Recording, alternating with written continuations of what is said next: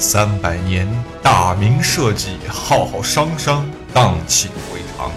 然而，回溯历史的源头是什么，促成了如此帝国的建立？又是怎样的一群人完成了这样的丰功伟业？大明的“明”到底又意味着什么？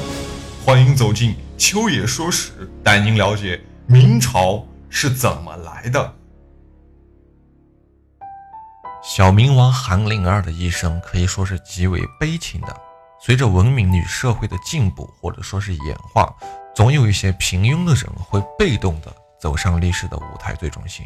幸运的人呢，稀里糊涂的就获得了高位与富贵；然而那些不幸运的，也就稀里糊涂的被历史的洪流所淹没，以至于就连怎么从这个世界上消失的，哎，都没有了记录。那么小明王韩灵儿。他就很显然的属于后者。人生啊，总是坎坷的。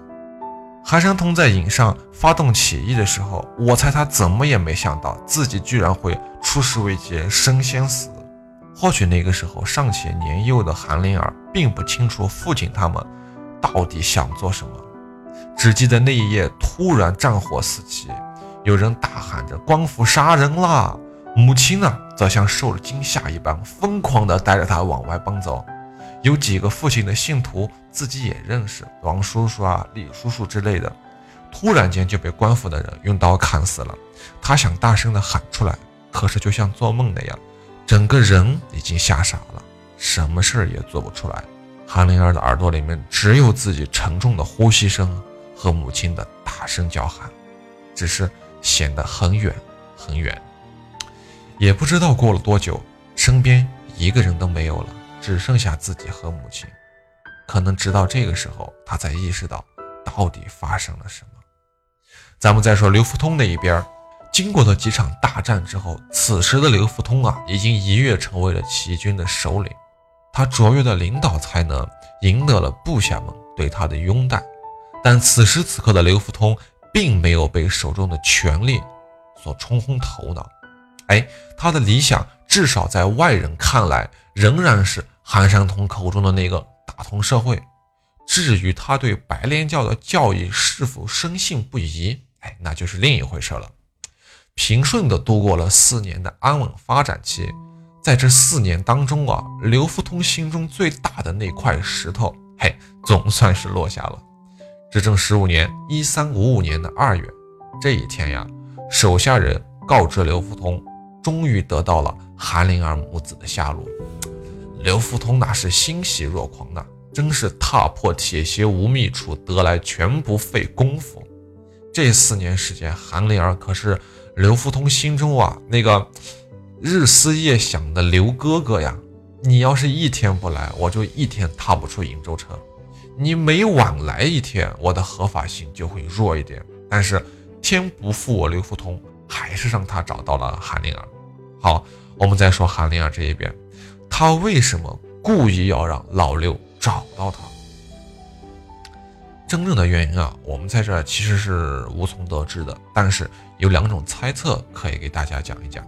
第一，这是杨夫人为他选择的一条路，可能是有一些原因吧。杨夫人觉得时机已经到了，刘福通的势力已经足够可以保护自己和自己的儿子了。那么这样才让刘福通的手下找到了韩灵儿。那么第二点，其实刘福通啊很可能早就知道了韩灵儿的消息，但是由于起事的准备还没有完全的做好，太早的记住了韩灵儿这杆大旗，就显得是那些好钢没有用到刀刃上的感觉。那么到了这时，建立一个新正确的时机，其实已经到了。现在记住韩灵儿，显得就是恰当好处。首先，能在最大的程度上发动自己的力量；其次，也能在最大的程度上发动民间的力量。所以，不管是哪一种初心呢，此时刘福通立即派人把他们俩接到了亳州，并且毫不犹豫地拥立了韩林儿为帝，号小明王，建国大宋。历史上呢，也把它称之为后宋、韩宋或者伪宋政权，改元龙凤，又宗了韩灵儿的母亲为杨氏太后。那么这件事从表面上来看，他可能从这儿才开始的故事。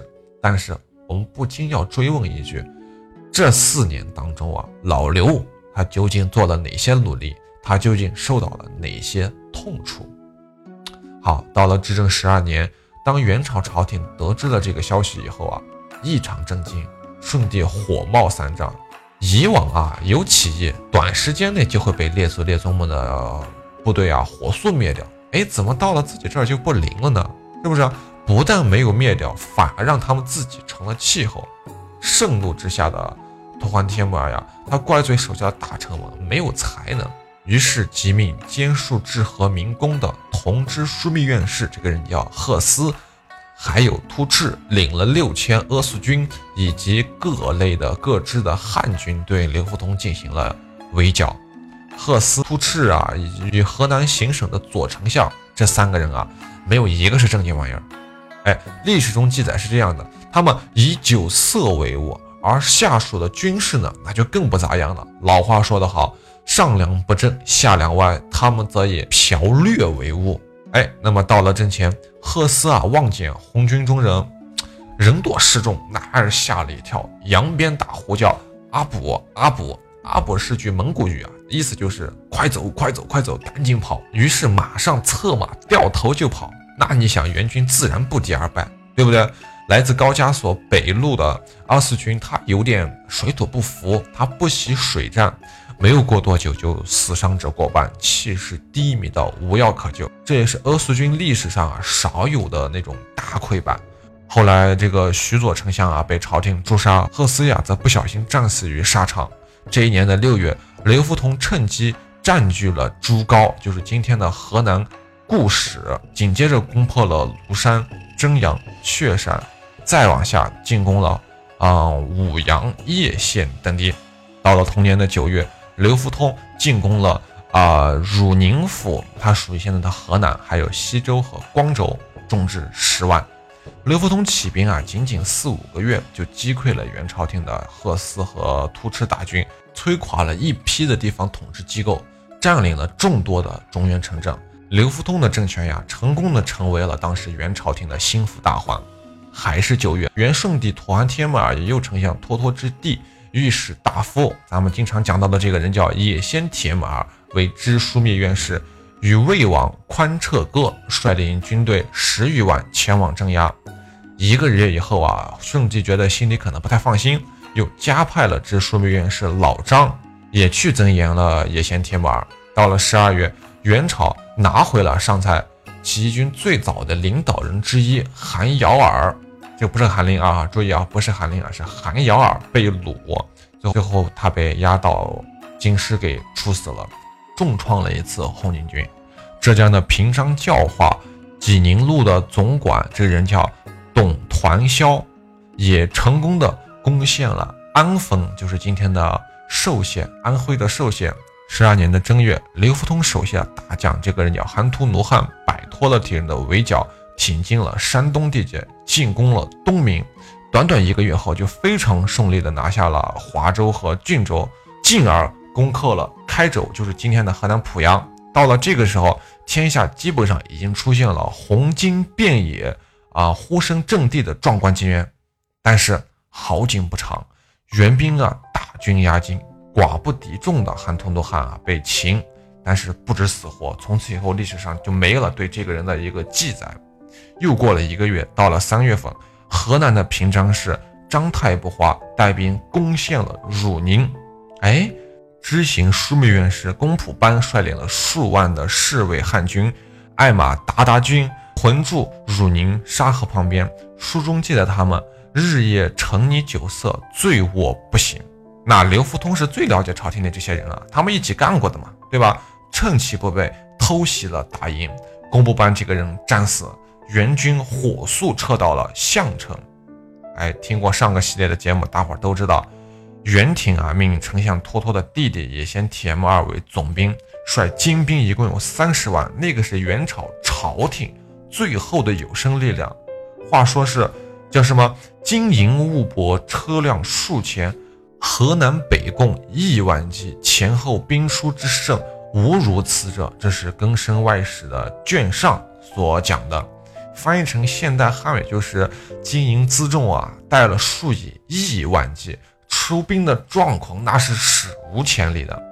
野先铁木儿驻军沙河，结果到了半夜，刘福通派的一股夜骑兵啊，进行了试探性的进攻，结果援军中瞬间爆炸，野先铁木儿吓得是掉头就跑啊，对吧？调转马头就跑，手下的人拦都拦不住。那甭问啊，援军就把什么辎重啊、器械呀、粮草啊、车辆啊，全部都给丢了。刘福通啊，是做梦都没有想到，老天爷会送他这么大的一个惊喜。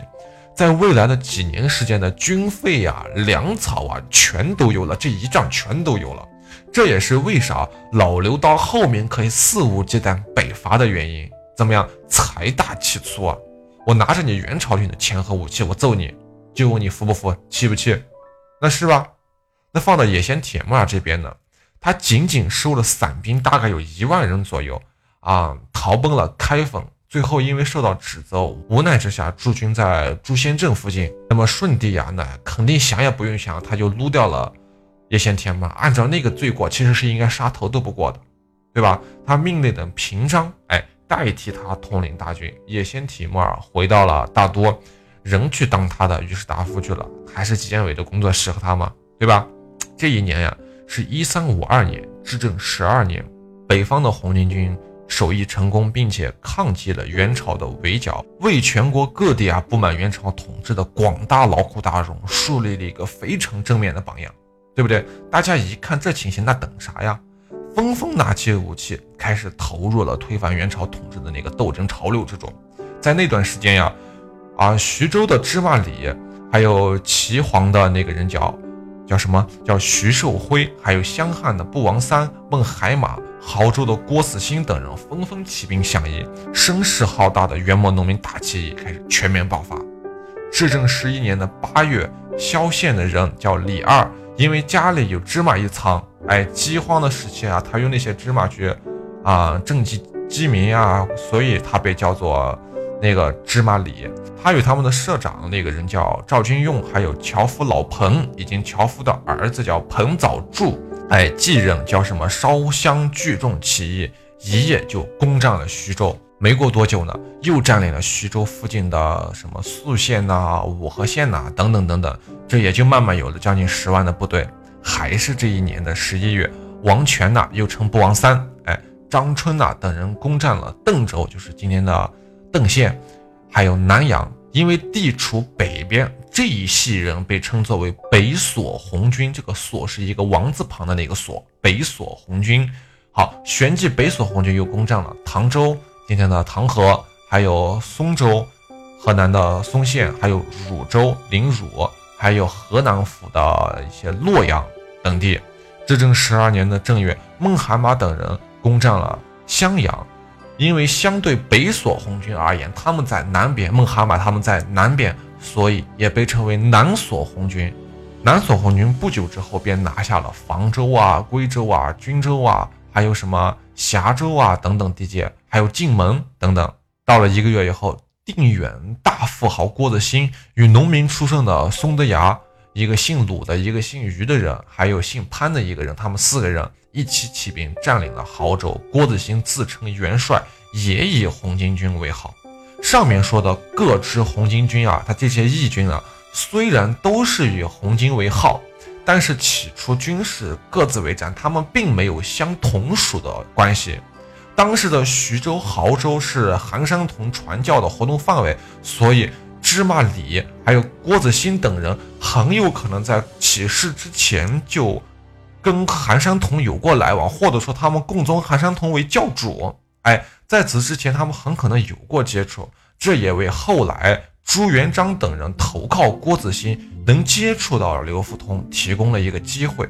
到了至正十五年（一三五五年），刘福通建立了韩宋政权以后，这两支起义军就统统的归于刘福通的。韩宋政权领导了，因此可以纳入北方红巾军的体系系统中。那么到此为止，我们终于交代清楚了啊，北方红巾军的整个势力范围。那么下一期我们再花一点时间来讲明白其他各个地方的起义势力，明朝是怎么来的。感感谢您的捧场，我是秋野。